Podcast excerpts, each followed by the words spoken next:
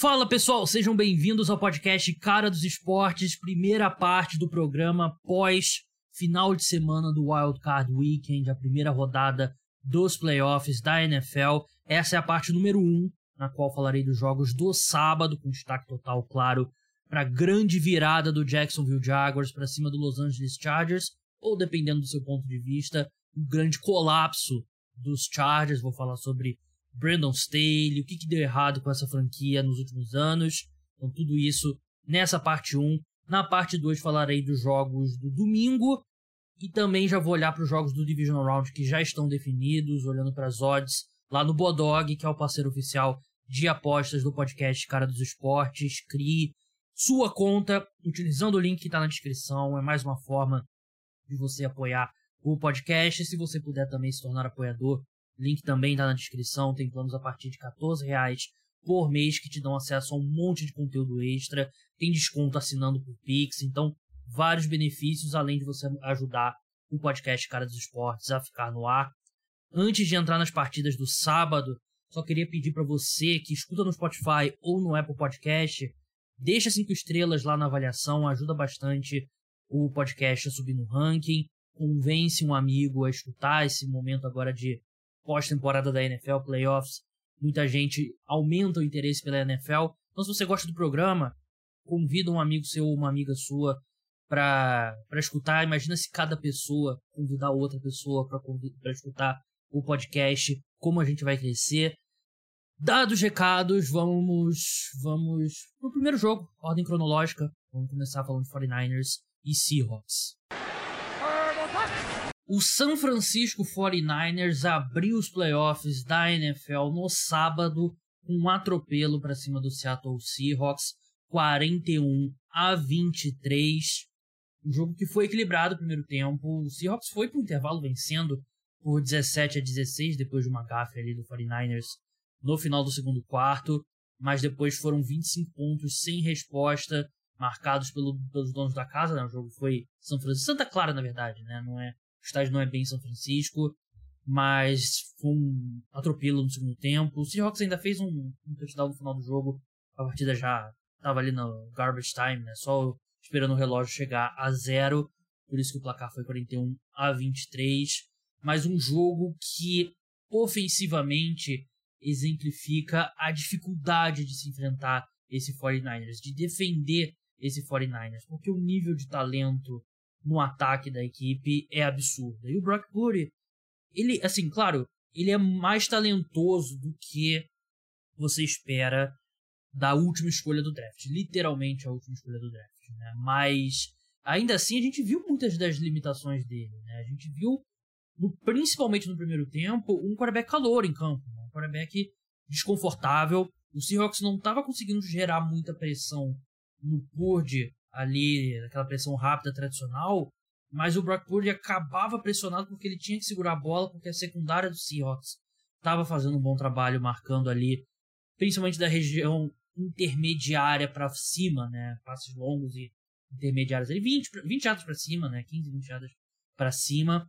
Então tudo do 49ers era após a recepção e funciona, né? Porque você tem o Debo Samuel que é fantástico após a recepção, Brandon Ayuk, George Kittle, o próprio Christian McCaffrey. Então, quando você tem esse, esse elenco de apoio, entre aspas, ridículo de bom, um cara como o Brock Purdy consegue ser um, um titular funcional, né? Ele tem os méritos dele, mas ser quarterback no ataque do Kyle Shanahan é jogar no, no modo fácil do Madden, né? Não tem jeito, e a gente viu isso.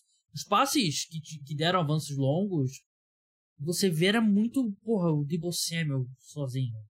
O Bruno Ayuk sozinho, né? O George Kittle quebra um teco e avança para 23 jardas, né? Então, é, facilita muito a vida. E mesmo numa atuação bem abaixo do Brock Purdy do que ele vinha jogando no fim da temporada regular, os 49ers ainda vencem com tranquilidade, porque o nível de talento no ataque é, é um negócio de, de outro mundo. É de outro mundo mesmo. Enquanto o Seahawks tem uma defesa questionável, como falei. Não, ter, não conseguiu gerar muita pressão para cima do, do Brock Purdy. Eu achei que fez um trabalho bem razoável contra o jogo terrestre, né? Porque você tira as 68 jardas daquela única corrida do, do Christian McCaffrey, os 49ers correram 32 vezes para 120 jardas, né? Que é um pouquinho menos de 4 jardas por, por carregada, por aí, que é uma média ok, não é nada de outro mundo, né? Não foi. Assim, não foram destruídos pelo ataque terrestre do 49ers. Tiveram uma, teve uma corrida que eles não conseguiram conter, né? Que acabou no avanço longo do, do McCaffrey, que, que abriu uma avenida, né? Abriu ali, dava para passar um, um caminhão com um container de 40 pés dado o espaço que é a linha ofensiva do, do 49ers, e não só a linha ofensiva, né? O 49ers, o esquema de bloqueio pro jogo terrestre deles envolve muito Josh Kittle, envolve muito os recebedores, eles fazem isso muito bem, um encaixe muito bom. É, e o Seahawks é um time mais limitado, né? Eu falei no preview do, do jogo que o 49ers era o time que chegava aos playoffs provavelmente jogando o melhor futebol americano, e o Seahawks dos times saudáveis era o que chegava jogando pior, né? Dos times que chegaram nos playoffs. E eles até conseguiram fazer um jogo equilibrado, como eu falei, né? As dificuldades que o Brock Purdy teve no primeiro tempo. Eles conseguiram avanço longo com o DK Metcalf, né? Um touchdown longo pro, pro DK Metcalf, que era a chave. Né? O Seahawks precisava de múltiplos touchdowns longos ali, não só DK Metcalf, mas Tyler Lockett, e, e conseguir turnovers, e não conseguiu turnover, conseguiu apenas um, um touchdown longo. Mas a gente lembra que esse jogo o Seahawks foi pro intervalo vencendo também porque teve um squib kick ali com, acho que eram 15 segundos pro fim do, do primeiro tempo, né? squib kick, para quem não sabe, é aquele chute que o kicker dá mais rasante no kickoff, que o objetivo ali é evitar que a bola chegue na mão do retornador, né? Isso você faz normalmente quando você tem 3, 4 segundos ali, 5 no máximo, no relógio ainda, porque basicamente não vai ter outra jogada ou se tiver uma jogada, né? Mas ali os Seahawks ainda tiveram 9 segundos. O Dino Smith que ele acaba gastando aquele tempo todo, mas sofreu uma falta, uma falta, desculpa, ridícula do Jimmy Ward, né? Foi muito burro o defensive back do, do 49ers, né? Que o Dino Smith ele já estava indo para o slide a, e o Jimmy Ward chegou é, tentando ali parar o Dino Smith, né? Mas aquela jogada, quando o quarterback ele vai pro slide, você não pode encostar nele. Se, se encostar é falta, e é falta. Se tiver mil vezes, vão ser mil faltas. E é, foi um lance muito burro. E aí o Seahawks chutou o field goal, foi pro intervalo vencendo. É, sorte dos Milwaukee que esses pontos acabaram não fazendo a diferença, né? Porque no segundo tempo, 49ers abre com um drive de 8 minutos, faz o touchdown ali no, no QB sneak com Brock Purdy drive seguinte do 49 drive seguinte do Seahawks, desculpa. Fumble do Dino Smith, recuperado pelo Nick Bosa. É, 49ers faz mais um drive longo, abre 31 a, a 17. Punch do Seahawks, mais um touchdown do, do 49ers, no touchdown longo do, do Debo Samuel, né, de 74 jardas. Que jogador que é o Debo Samuel, cara absolutamente de outro mundo, um dos melhores jogadores da NFL. E aí, no drive seguinte, Dino Smith lança interceptação e aí acabou o jogo. Dali em diante, a maior parte do último quarto já foi o, chamado, o chamado garbage time, né? Que a gente fala. Quando o jogo já tá decidido, é só gastando relógio ali, às vezes tem pontuação e tal. Mas uma atuação bem dominante do 49ers, superou um primeiro tempo vacilando um pouco. O Charvarius Ward foi um ponto que mais além do Jimmy Ward, acho que mais até que o Jimmy Ward. Né? O Jimmy Ward cometeu um erro muito grande.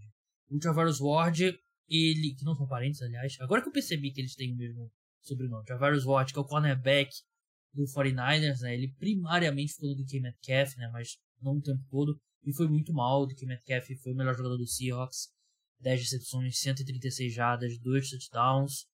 Mas é isso, vitória do 49ers, um time muito forte nos dois lados da bola. E o Seahawks se torna o quinto time é, seguido, seed número 7, a chegar nos playoffs e, e ser eliminado logo de cara. Vamos falar agora da virada épica do Jacksonville Jaguars para cima do Los Angeles Chargers, 31 a 30. difícil de acreditar o que aconteceu nesse sábado. Foram cinco turnovers do Jacksonville Jaguars só no primeiro tempo. Os Chargers chegaram a estar vencendo por 27 a 0, mas não conseguiram, não seguiram mantra do Maestro Júnior, não viraram a faca e entra na lista aí de colapsos do Los Angeles Chargers. Infelizmente, uma franquia que tem um histórico longo disso, né? Mas méritos. Vamos aplaudir primeiro o Jacksonville Jaguars, porque. Fisicamente aplaudir. Porque. Assim. Muitos times teriam deitado, né? Teriam desistido. Eu sei que o Trevor Lawrence colocou eles no buraco com as interceptações. Eu separei cada interceptação que eu quero falar porque nem todas as interceptações são criadas igual. Mas muitos quarterbacks colocam o seu time no buraco e não conseguem tirar. E o Trevor Lawrence conseguiu. O Trevor Lawrence fez um grande segundo tempo. Doug Peterson também fez um grande segundo tempo, chamou um jogo bem melhor no segundo tempo do que no primeiro. Mas o Trevor Lawrence ele realmente foi muito bem no segundo tempo, coisa de de quarterback especial coisa de primeira escolha geral do draft. Né? E a comparação que me vem à mente é aquele jogo do Kansas City Chiefs com o Indianapolis Colts do Andrew Luck na temporada 2013, que numa situação similar o, os Colts saem atrás e turnovers do Andrew Luck. Andrew Luck faz um péssimo primeiro tempo e eles conseguem virar o, jo o jogo no segundo tempo uma atuação fantástica do, do Luck. Né? E é o mesmo raciocínio aqui, claro. Assim como o Trevor Lawrence nesse sábado, o Andrew Luck colocou o Indianapolis Colts no buraco, mas ele tem o mérito de tirar do buraco, né? E não é fácil. Não é fácil você continuar acreditando, você continuar tendo a coragem de olhar para seus companheiros e pensar: eu lancei quatro interceptações, mas vamos lá, a gente vai conseguir virar o, o jogo eu separei aqui, eu reassisti as quatro interceptações com detalhe. E a primeira interceptação foi um RPO, né? um Run Pass Option, aquele que o quarterback, na mesma jogada, ele vai ler se dá a bola no running back ou vai fazer o passe rápido. Ele fez o passe rápido, grande jogada do Sebastian Joseph Day, que desvia a bola na linha de scrimmage. A bola desvia novamente na mão do Joey Bosa e acaba interceptada baita azar do, do Trevor Lawrence. Ele não devia ter feito passe, porque o Sebastian Joseph Day cortou a linha, mas foi um baita azar do Trevor Lawrence. A segunda foi uma rota de timing, ou seja, né, o wide receiver tem que estar no lugar certo na hora certa, numa quarta descida, e o Asante Samuel claramente comete falta. Né? Claramente foi interferência, tirou o, acho que o Zay Jones da posição Provavelmente não seria um passe completo sem a falta, porque acho que o passe também não foi muito preciso. Mas a interceptação tem grande dose, grande culpa da falta cometida pelo Santa Semio, né? Então vamos colocar mais uma dessa aí para azar do Trevor. Não tô dizendo que foi, não foi culpa dele, mas foi um baita azar. Terceira interceptação foi toda nele. É, ele não viu a Santa Semio cobrindo ali na, na, zona ali perto da linha de scrimmage, né? Que a gente chama de zona flat ali, né? Um dos lados do campo, mais próximo da linha de scrimmage. Ele não viu o Santa Samuel, foi interceptado, erro grotesco do Trevor Lawrence.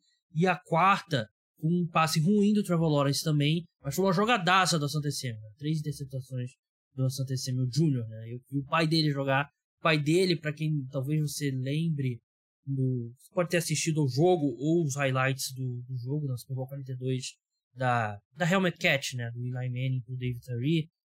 Naquele drive, no drive da Helmet Catch, duas jogadas antes, se não me engano, tem uma interceptação dropada muito feia. Foi o pai do Asante Samuel Jr., o Asante Samuel o pai.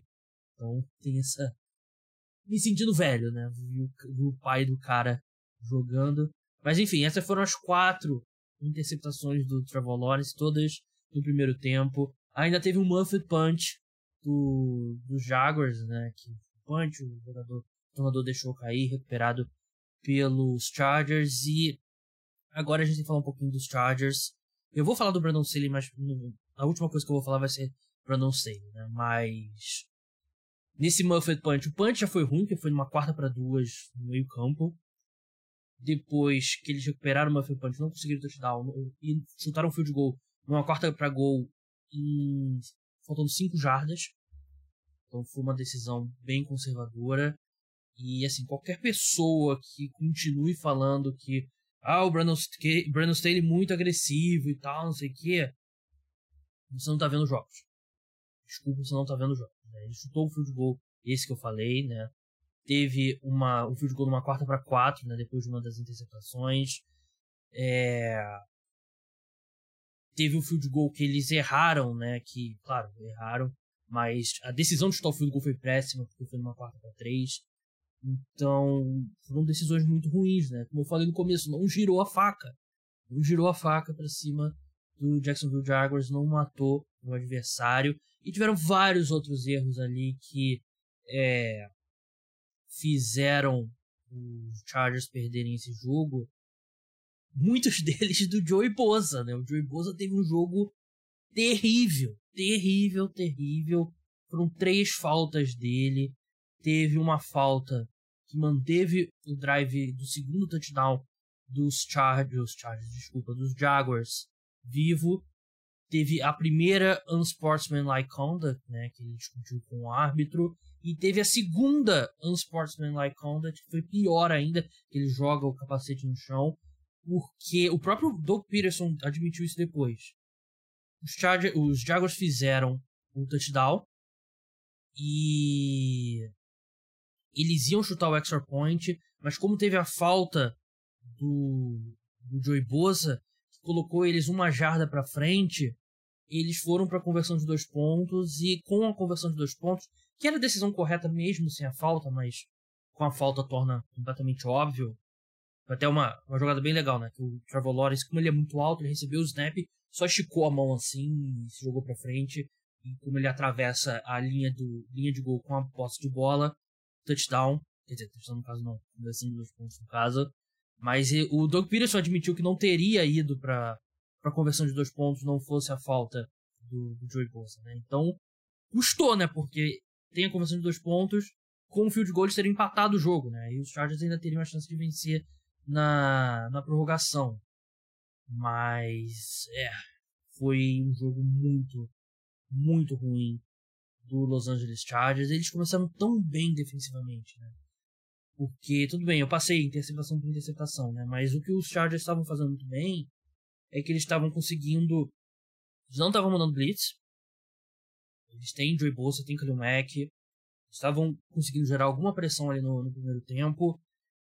E toda a secundária estava sentando em todas as rotas, né? Não é aquela coisa que a gente vem falando, ah, tirar o fundo do campo não sei o quê.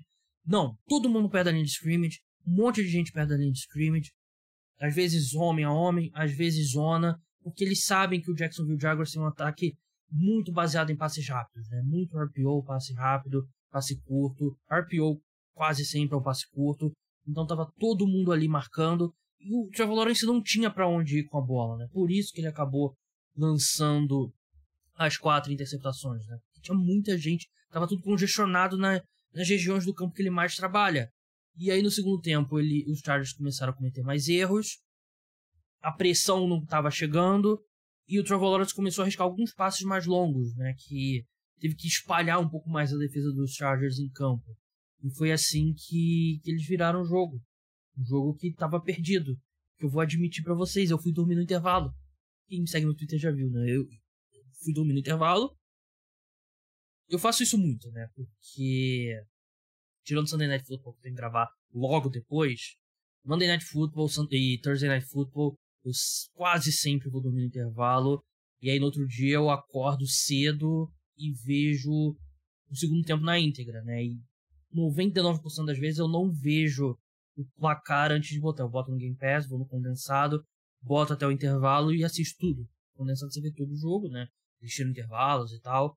E aí, no, 99% das vezes eu não, não vejo o placar antes, né? Pra ter um pouquinho de emoção, né? Mas dessa vez, como eu achei que o jogo tava perdido pro Jacksonville Jaguars, eu acordei quatro horas mais ou menos para ir no banheiro. Aí eu resolvi ver quanto que terminou o placar, porque eu tinha Chargers menos 5,5, né? Eu tinha apostado no Bodog Chargers menos 5,5.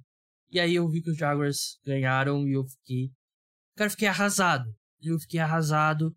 Eu fiquei. Fiquei sentado na minha cama no escuro. E não consegui. Gostei muito a dormir. Eu acordei era 4 horas. Eu acho que eu só fui dormir 6 e pouco. Sem sacanagem, eu não consegui dormir. Lendo o que tá acontecendo e tal. Li sobre o jogo, vi o Twitter e não consegui. Demorei muito pra voltar a dormir. Fiquei completamente arrasado. É. Mas é foda, né? O jogo é tarde. Eu fui dormir era menos de pouco. O jogo muito tarde, não tem jeito. Fiz isso o ano todo, dessa vez eu me ferrei. É... Agora sobre o Brandon Staley. A minha relação com o Brandon Staley, que é o head coach do Los Angeles Chargers, é uma montanha russa de emoções. Eu não gostei da contratação quando ela foi feita. Ela foi feita na, após a temporada 2020, né, para a temporada 2021. Não gostei. Eu achava que os Chargers deveriam ter ido um cara de ataque para parear com o Justin Herbert. E ele era um cara de pouca experiência, Brandon. Ele tinha sido coordenador defensivo um ano com o Los Angeles Rams. Não gostei da contratação na, na época. Ao longo da temporada 2021, ele me conquistou porque ele era muito agressivo em quarta descida. Né? E vocês sabem que é algo que eu bato muito na tecla aqui. Os times, eles deixam de maximizar a, as chances deles de vencerem jogos, porque eles são conservadores em quartas descidas. Nenhum time maximiza, vou um maximiza ao máximo. Tem sempre pontos de vitória ali que você deixa em campo, porque porque você não quer fazer algo muito fora do que os outros times fazem, por você querer você ser um pouco mais conservador e tal. Até, até os times mais agressivos não são agressivos o suficiente, pelo que a matemática diz. E aí eu me apaixonei pelo Brandon Staley, eu achei que ele fez, ele fez um grande ano que acabou ficando fora dos playoffs no último jogo, né? E era o primeiro ano de trabalho e tal. Mas eu sei que muita gente. É, é, é engraçado porque era um gap muito grande. Porque o pessoal mais tradicionalista o Brandon Staley no primeiro ano, tinha gente pedindo para ele ser demitido e tudo mais. O pessoal da minha bolha, que é o pessoal mais ligado em analytics e tal, números e tem uma visão mais moderna do futebol americano, todo mundo se apaixonou pelo, pelo Brandon Staley, né? E não tinha muito meio termo. Eu entrei em 2022 com uma expectativa muito alta para os Chargers, o time se reforçou muito, trouxe muitos jogadores na defesa, era o meu palpite. O Chargers era o meu palpite para vencer o Super Bowl. O Brandon Staley era o meu palpite para vencer treinador do ano. E logo ficou claro, logo ficou claro que alguma coisa mudou no Brandon Staley, né? Aquele segundo jogo na semana 2, né, o Thursday Night Football contra o Chiefs, ele foi extremamente conservador lá. E eu lembro do pessoal que eu sigo de analytics, todo mundo maluco, não estava entendendo o que estava acontecendo. E aí duas, duas possibilidades, duas correntes de pensamento foram levantadas. A primeira foi o Brandon Staley viu todas as críticas que ele recebeu e ele ficou com medo e resolveu ser um pouco mais tradicional. Ou ele foi cobrado pelo dono dos Chargers para ser mais tradicional, com medo do, do emprego dele. A segunda possibilidade, a segunda corrente de pensamento, era que ele foi tão agressivo em 2021 porque a defesa era muito ruim. Então ele não ele fez de tudo, fazia de tudo para não deixar a defesa entrar em campo. E com uma defesa melhor, com a chegada de Mack, DC Jackson, Sebastian Joseph Day, ele se sentia um pouco mais confortável aí pro punch, sabendo que ele podia confiar mais na, na defesa dele. Existiam essas duas correntes de pensamento. Ele ainda foi, ele ele não foi o ele não foi do head coach mais agressivo pro, pro mais conservador. Ele ainda era um pouco acima da média do, dos treinadores da NFL, que fez muita gente ter uma percepção de que ele ainda era o cara das quartas descidas, né? Até porque aconteceu volta e meia num jogo de mais destaque e tal. Mas você olha os números, claramente o Brandon Staley foi de um dos caras mais agressivos para um cara ali na meiuca, em termos de quartas descidas, né? E ele perde o que fez ele especial em 2021, né? E eu totalmente perdi o perdi meu fascínio pelo, pelo Brandon porque o que eu na minha opinião, o que fazia ele ser especial era justamente ele ser mais agressivo. Sem isso, ele é um coordenador defensivo que se torna um head coach normal, né? Ele é um head coach normal, nem acho que ele é um head coach ruim, ele é um head coach normal, né? Mas head coach normal tem um monte. O, a cereja no bolo veio no, no jogo contra o Denver Broncos, né? Porque é um jogo que não valia nada para os Chargers depois do, da derrota do Baltimore Ravens ele manteve os titulares em campo e perdeu o Mike Williams. O Mike Williams não esteve em campo. O Mike Williams em campo, esse jogo poderia ter sido diferente. Um jogo que foi decidido por um ponto. E mesmo depois da lesão do Mike Williams, uma lesão nas costas, o Justin Herbert voltou para a campanha seguinte naquela partida. Né? E o Brandon Staley foi um cara que, se eu não me engano, o Justin Herbert não jogou nada na pré-temporada. Não sei se ele chegou a jogar uma ou duas campanhas, mas com certeza 95% da pré-temporada ele não jogou, né? Então, ele preservou o time na pré-temporada. O jogo contra os Broncos, que era basicamente um amistoso, ele deixa os, os caras em campo e perde o Mike Williams, que é um cara que é suscetível a lesões. Então, foi uma decisão horrível. E calha agora nesse jogo péssimo que o Bruno Staley comandou, né? Eu falei todos os punts e field que ele foi em situações que ele deveria ter tentado a conversão para tentar matar o jogo de vez. Assim, a gente. Eu achei que o jogo tava 27 a 0, eu achei que o jogo tinha acabado. Mas o treinador, ele não pode. Não pode passar essas oportunidades, né? Você tem que. Tem que girar a faca. O Brandon ele não girou a faca. E aí você olha para os números do, do Justin Herbert. Terceiro problema do, do Brandon Staley é o Joe Lombardi. E você 6,3 jadas por tentativa para Justin Herbert, tendo dos braços mais fortes na NFL, não faz nenhum sentido. Nenhum sentido, zero sentido. Ele deveria arriscar. Eu já falei, eu falo, não tô falando isso de hoje. Você que escuta o podcast ao longo da temporada sabe. O Joe Lombardi faz um péssimo trabalho. Ele, basicamente, ele usa o Justin Herbert como se fosse o Drew Brees em termos de carreira. Né? O Joe Lombardi trabalhou no final da carreira. Não, pô, vários anos com o Drew Brees, né? Mas no último ano o Drew Brees já não conseguia fazer nenhum passe longo. É, é absurdo. Você. Sei lá, você tava botando. Eu que não, não sei dirigir para pilotar uma, uma Ferrari.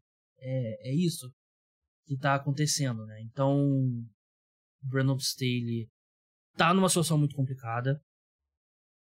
Se você me pergunta, Gabriel, você demitiria ele? A resposta é não sei. Eu tentaria falar com o Sean Payton.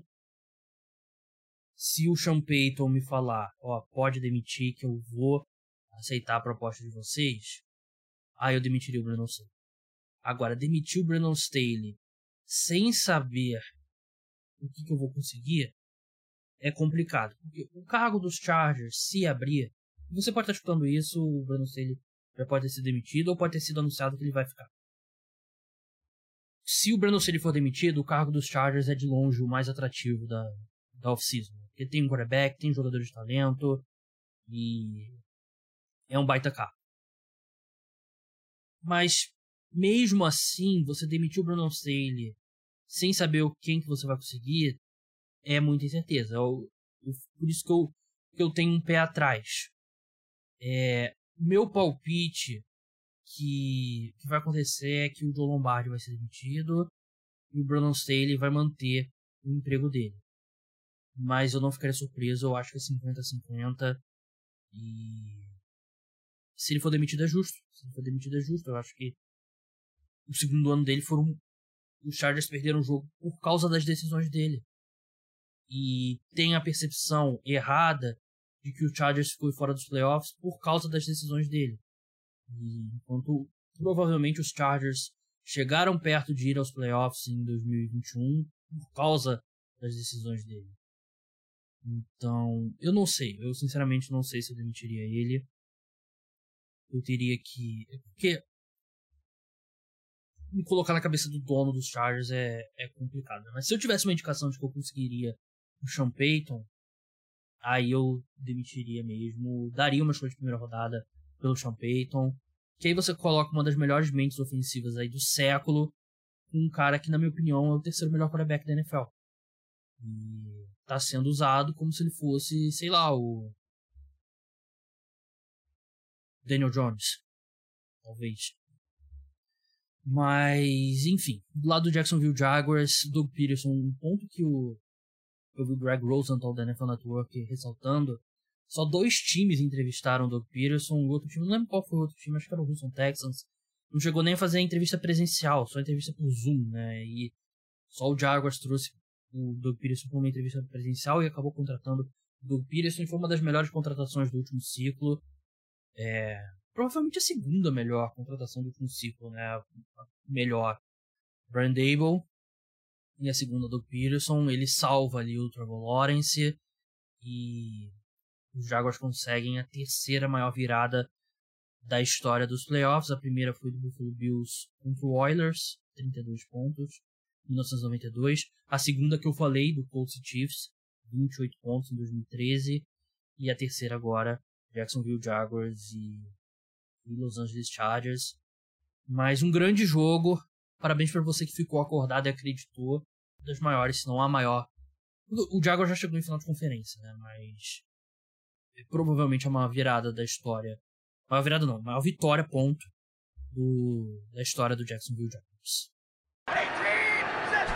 Ainda sobre Chargers e Jaguars, é, dois pontos que eu acho que vale dar uma ressaltada maior. Estou gravando isso aqui algumas horas depois de ter gravado a minha análise do jogo. Primeiro sobre o Justin Herbert, né, que virou um tópico muito grande na, nas redes sociais e é, eu não vou escutar palhaços tipo o Emmanuel Acho, né, que fala que ele é quarterback de redes sociais e tal, claramente não é. Eu, eu acredito mesmo que o Justin Herbert é o terceiro melhor quarterback da NFL em termos de talento. Ele, para mim, em termos de talento, ele só tá abaixo do do Josh Allen e do Patrick Mahomes. Para mim, o teto dele é maior do que o do Joe Burrow, mas é indiscutível que esses últimos dois anos o Joe Burrow jogou melhor do que o Justin Herbert. E ele tem um time melhor ao redor dele, o, o Joe Burrow, né, o corpo de recebedores nem se compara, ainda mais quando você leva em consideração quanto tempo por lesão Mike Williams e Keenan Allen é, perderam. Mas acho que de todos os quarterbacks da NFL, o que está sendo pior utilizado na temporada 2022, e já era assim na temporada 2021, é o Justin Herbert. O Justin Herbert, ele, em termos de ferramenta física, ele tá lá com o Josh Allen, com o Patrick Mahomes. Só que ele é utilizado como se ele fosse o Drew Brees no último ano, o Big Ben no último ano, sei lá, um quarterback que tem limitações físicas grandes. E ele não é isso. Então eu não coloco essa derrota na conta do Justin Herbert. Acho que na lista de culpados ele tá bem baixo. Claro que ele poderia ter jogado melhor. Mas uma questão que, para mim, acho que faz ainda ser mais gritante a ausência de um de um comando melhor nesse time é porque o Justin Herbert ele tem uma tendênciazinha a se contentar com avanços curtos e ele não é tão agressivo, ele a personalidade dele ele é um pouco mais é, retraído, né? Ele não é aquele cara que segue, ele não é o Joe Burrow, né? Que ultra confiante. Ele saiu uma notícia aí nessa semana que o Justin Herbert pede para os Chargers que todos os jogadores do ataque titulares são apresentados individualmente. Ele pede para a organização para não apresentar ele individualmente, porque ele não quer ter atenção, mas mesmo assim ele é apresentado. Ele é um cara que ele não tem essa personalidade de acho que de transcender a, as chamadas ruins do Joe Lombardi, de repente puxar um pouco mais, ser mais agressivo e tal. Ele ele é um cara que, pro bem ou pro mal, ele vai fazer o que o técnico tá pedindo dele. E assim, é muito difícil pro quarterback, ele, por mais que ele enxergue algo acontecendo errado, né? a não ser que você seja o Tom Brady, Peyton Manning, Aaron Rodgers, é muito difícil você, pô, os caras estão chamando passe curto, eu vou mudar aqui. Não, vai ser passe longo agora. Vamos, vamos atacar e tal. Ele, muitos quarterbacks não têm a liberdade para fazer isso. Né? E é difícil você. Você não tem como o quarterback mudar a filosofia do time. Então ele pode forçar, é, influenciar mudanças, mas ainda precisa que o técnico faça as mudanças. E os Chargers não tem isso, então eu não coloco a culpa no, no Justin Herbert. É, para mim, eu falei, ele é quarterback que é pior utilizado na NFL. Ele poderia. Ele tem talento, já tem talento, ele já tem nível para ser MVP. Mas ele não foi bem desenvolvido nesses últimos dois anos. Três anos. Dois anos com o Bruno Staley e com o João Lombardi. E para mim era bem claro, depois da temporada 2021, que o João Lombardi não era o cara para ser coordenador ofensivo. Os Chargers deveriam ter contratado um novo coordenador ofensivo. Eu dei o benefício da dúvida, acreditando que eles poderiam ter aprendido com os erros da primeira temporada, mas eu estava errado, né? Tava errado sobre muita coisa em relação à temporada dos Chargers, né? E esse é o problema também de você ter um head coach defensivo, né? Você depende muito do coordenador ofensivo. Se você contratar um baita coordenador ofensivo e ele for muito bem, ele vai ser contratado para ser head coach, né? Então esse é o problema. Então eu absolvo o Justin Herbert. Eu, eu acho que ele não é um dos maiores culpados e acho que tem um limite para que um quarterback no terceiro ano pode transcender a coaching ruim. Né? A gente já viu, por exemplo, Joe Burrow. Né? Joe Burrow, nos momentos que os Bengals encalham naquele run-run pass, o ataque dos Bengals tem problema, né? principalmente em 2021. E não tem muito que o Joe Burrow pudesse fazer para mudar, né? Eu acho que melhorou o play calling do, dos Bengals esse ano, né? Depois que eles viram o maior sucesso que a equipe teve na reta final de 2021 e essa mudança não teve nos Chargers. Então eu eu ainda confio muito no Justin Herbert, para mim ele é um cara que tem talento para vencer MVP, tem talento para ser da elite ali da posição. Mas enfim, agora sobre o Brandon Staley, é, eu toquei isso na, na outra parte, né? sobre o futuro dele, né? Eu, sinceramente, eu, vocês sabem que eu gosto de dar meu palpite aqui, não gosto de ficar em cima do muro, mas nessa eu consigo ver o Brandon Staley ficando e consigo ver o Brandon Staley sendo demitido, né? E a gente provavelmente segunda-feira vai ter alguma indicação sobre isso, mas eu, acho que existe um universo que o Brandon Staley é demitido sim. E existe um universo que o John Lombardi é demitido o Brandon Staley contrata um novo coordenador ofensivo e ele tem mais uma oportunidade. Mas é, é muito difícil saber. A ligação com o Sean Payton todo mundo está fazendo, só que a gente tem que levar em consideração que o Sean Payton vai ser muito caro, muito caro mesmo. Bill Belichick é o head coach mais caro da NFL, com 14 milhões por temporada. O, o Sean McVay, se não me engano, 16 milhões. Deixa eu pesquisar aqui.